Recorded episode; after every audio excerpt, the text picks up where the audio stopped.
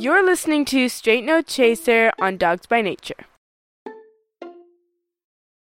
Yeah, Harrison's done a, a, nice job. He, to his credit, he really, really is a diligent worker, a student of this game.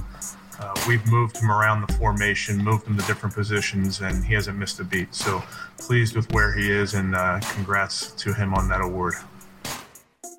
Now, here's your host, my dad, Thelonious7. My dogs by nature family, I hope this transmission finds you well. My name is Thelonious7, and you're listening to Straight No Chaser on Dogs by Nature Radio. We are two teams away from finishing our preseason preview of all 13 Cleveland Browns opponents in the 2020 season. Today, we are fortunate to be joined in the Straight No Chaser studios by at football underscore grump and at the cranky fan. Those two guys co host the Just Giants podcast, and I appreciate having these two fine gentlemen here on Dogs by Nature Radio. Hello, everyone. I am the football grump. And I am the cranky fan. We are the hosts of the Just Giants podcast, and we're just going to take up a little bit of your time to talk a little bit about the New York Giants, an opponent of the Cleveland Browns later on this year. the football grump can be found at football underscore grump, and the cranky fan is at the cranky fan on Twitter. So, with the pleasantries aside, it's great to have you here. So, let's get into the discussion. So, first, I'd really appreciate it if you guys wouldn't mind disclosing your baseball fandom. I don't even watch baseball anymore, but I need to know if you like the Yankees for the record. Disclosing our baseball fandom. Um, Cranky fan, what kind of baseball fan are you? Anybody on Twitter knows that I am the biggest Tampa Bay Rays fan who lives in the New York City area. And uh, although that I, uh, I am the son of some rabid Yankee fans, I am baseball agnostic. Uh, if anything, I like to kind of root for the Mets, but I don't pay that much attention to baseball personally. Football is the you know alpha and omega of my sports world. okay, on one level, that's a relief. Uh, but on another level, I'm a little embarrassed because of my lack of professionalism. So I vow to be far more professional for the rest of this interview. You have my word on it. So I guess we'll bring things back to football by getting to the coaching realm in the New York Giants organization. Joe Judge wasting no time putting his signature on that Giants football team. what do you think of his approach? I think it's something that's really needed for this franchise. I mean, too many years we've had coaches that have been very lax in discipline and structure, uh, and you're seeing it on the field. You see all the penalties, you see the lack of organization on this team, and somebody had to come in here, you know, someone from the Belichick tree to kind of right the ship and change the culture. So I am all for it so far. I think there's a lot of things for Joe Judge that that were considered in him getting the job, and his approach is only one of them. But I do think that uh, they needed an alpha personality to come into a group of young guys, get them headed in one direction, and change the culture entirely from this rudderless ship to a you know fundamental focus, winning attitude. So I, I think that it works, and it's good for a very young team, which they, they are. Yeah, coming out of the Pat Shurmur era, I'm sure you guys could use a breath of fresh air. So, in your estimation, who do you think takes home the NFC East crown? Ugh, this is like pulling teeth to say, but I have to go with Philly. And the only reason why is because there's a lot of coaching turnover in the NFC East. There's a lot of changes all around. And with the lack of preparation for this offseason, the true preparation, I go with the team with the most stability in coaching. And unfortunately, that has to be Philly. It's a smart answer. I would say uh, the Cowboys are the closest with talent uh, in the division to win. Um, New York and Washington are, are still turning their ships around, and Philadelphia. While they're talented, I, I think they're living dangerously with their talent and, and a doofus head coach, personally. Wow, shots fired. Not surprised to hear you guys go with Philly, as a lot of the NFC East uh, opponents, your peers, are also going with Philly. One more quick question from the coaching realm.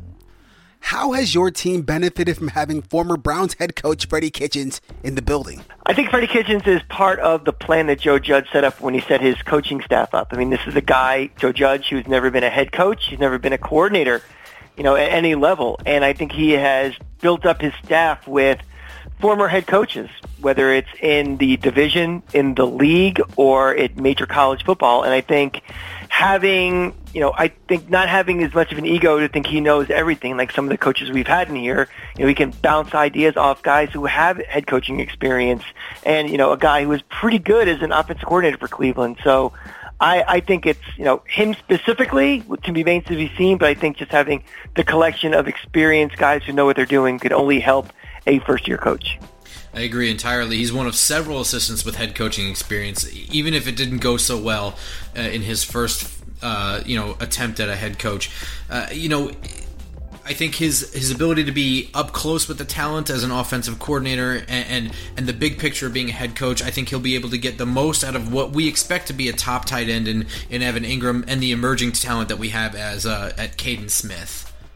Freddie Kitchen certainly gained a lot of valuable experience in Cleveland. Uh, we'll see how that plays out for the Giants as we get into the 2020 season. So, how about this?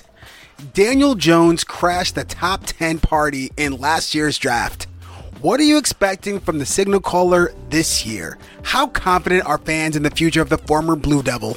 Uh, I'm looking at this as a longer term project. I don't put him in the same category as, you know, a first overall pick or, or, or can't miss prospect. I mean, to me, it's just continued development. Uh, he showed some flashes. I think the last coaching staff did him an incredible disservice of throwing him into the fire in week three, not preparing him all off season to be the head, the starting quarterback. And I think it showed. He showed some flashes that he could be pretty good, and he showed a lot of the time that he was an experienced rookie. I think the, the goals for this year are pretty simple: cut down on the turnovers, cut down on the fumbling when he gets hit, um, have a year, you know, of experience and knowledge in, you know, a new offense, which unfortunately has been six, severely hurt by the, the COVID offseason, not having a chance to fully prepare. But I just want to see that leap from the first to second year of a guy who's more comfortable in himself and a little bit better decision making and a little better ball handling. Yeah, it's it's got to be better ball security. I'm not expecting it. Everyone is. It, he just simply can't fumble the way that he did. Um, to, to your to your point, um, he was thrown right into the mix without getting first team reps throughout the entire summer or spring with the Giants last year.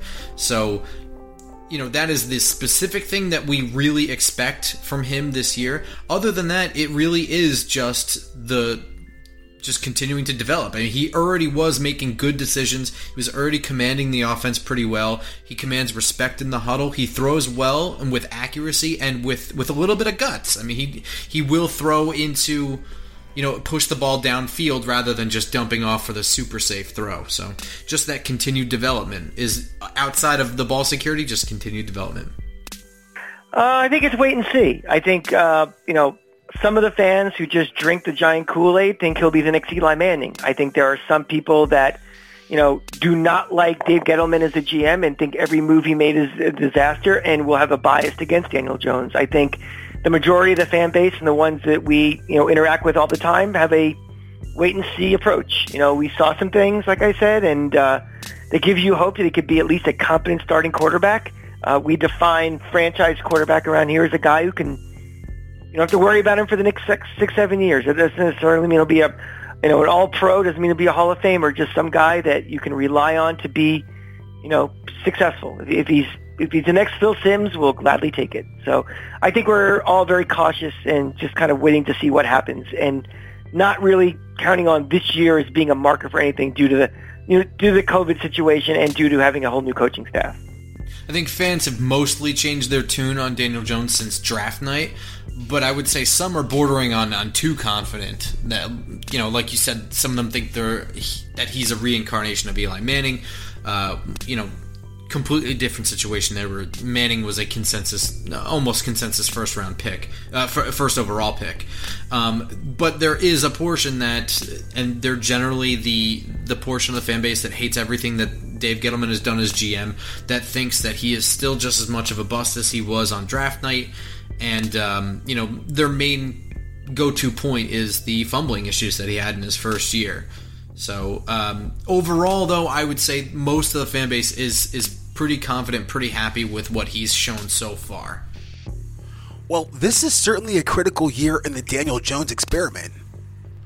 We'll be keeping a close eye on the young signal caller Week 15 in that game against the Giants.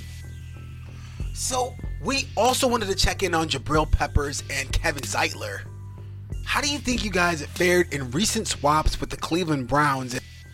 And will you admit to missing Odell Beckham Jr. just a little bit?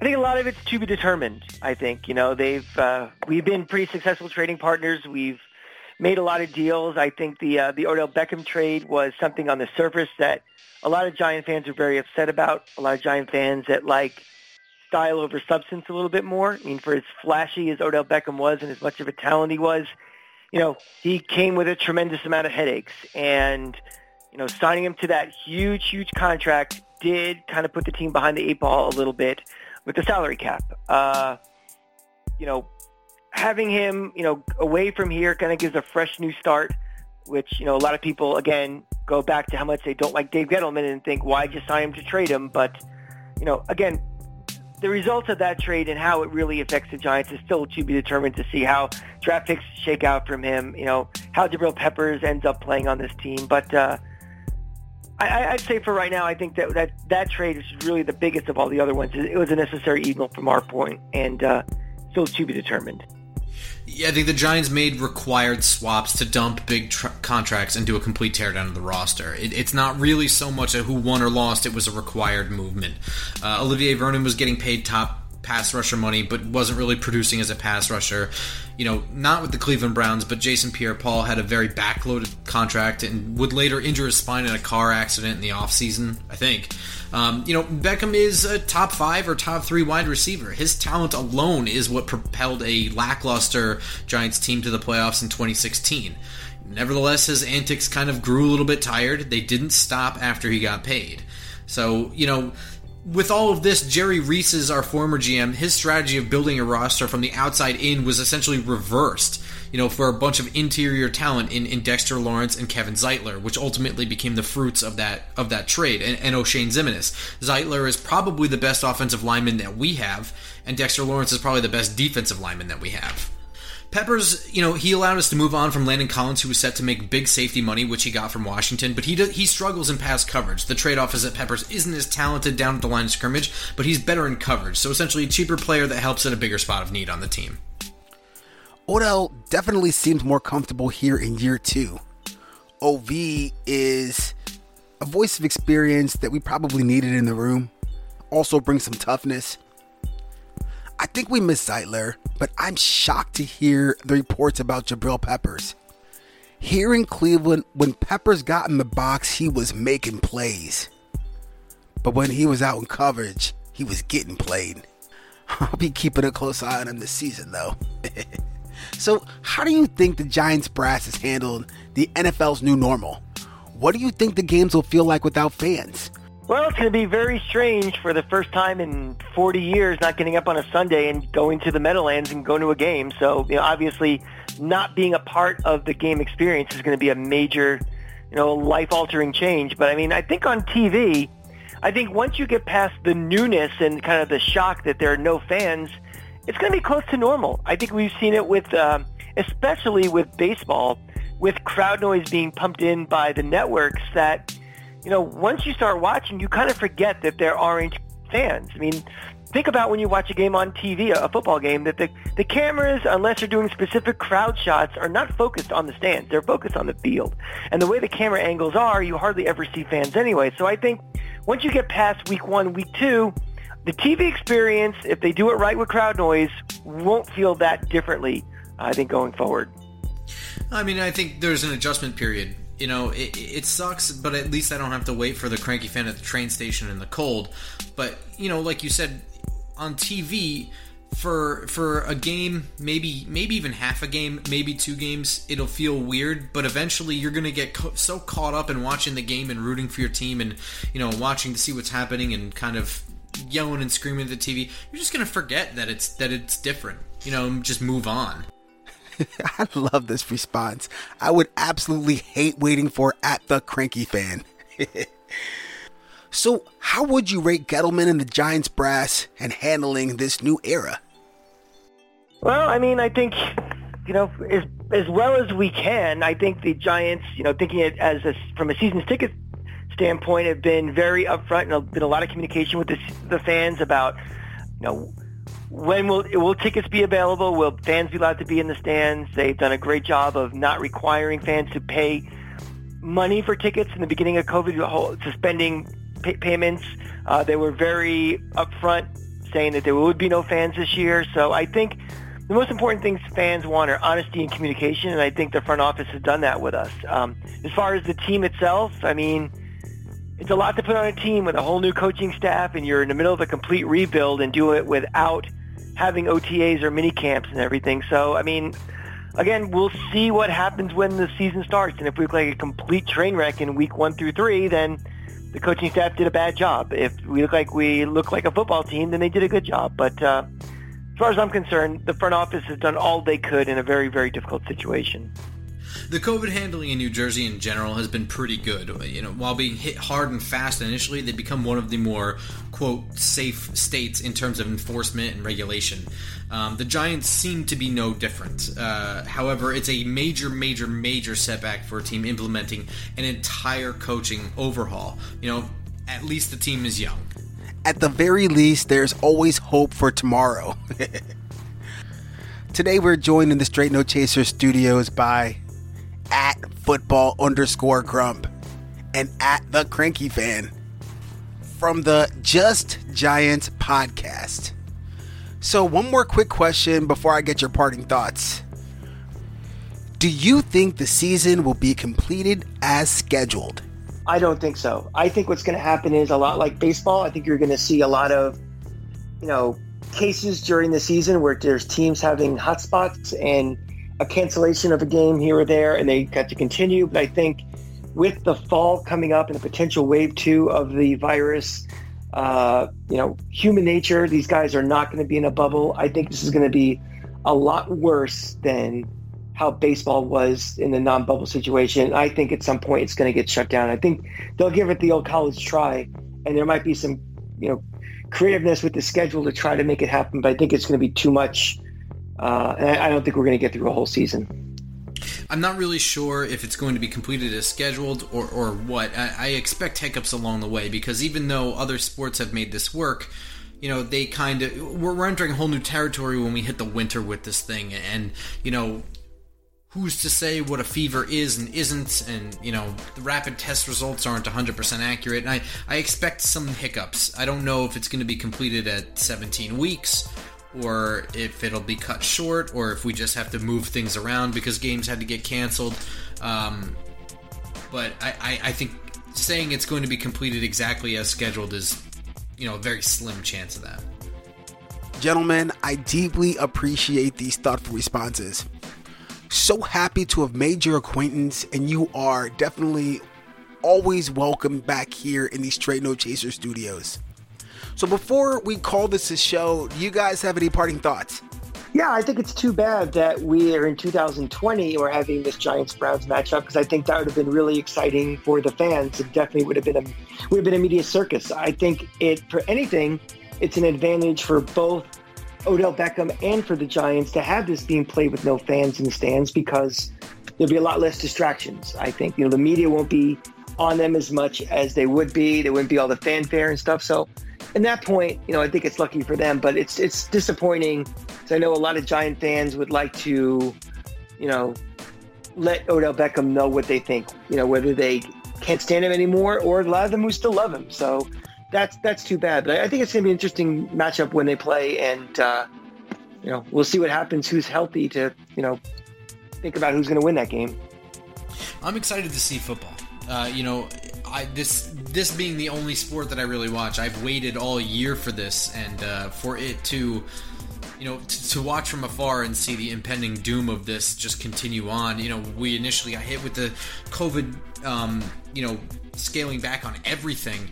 Um, football seemed so far away at that time to be unaffected, and as this has creeped closer and closer to the beginning of the season, it was kind of like watching that uh, that door shut.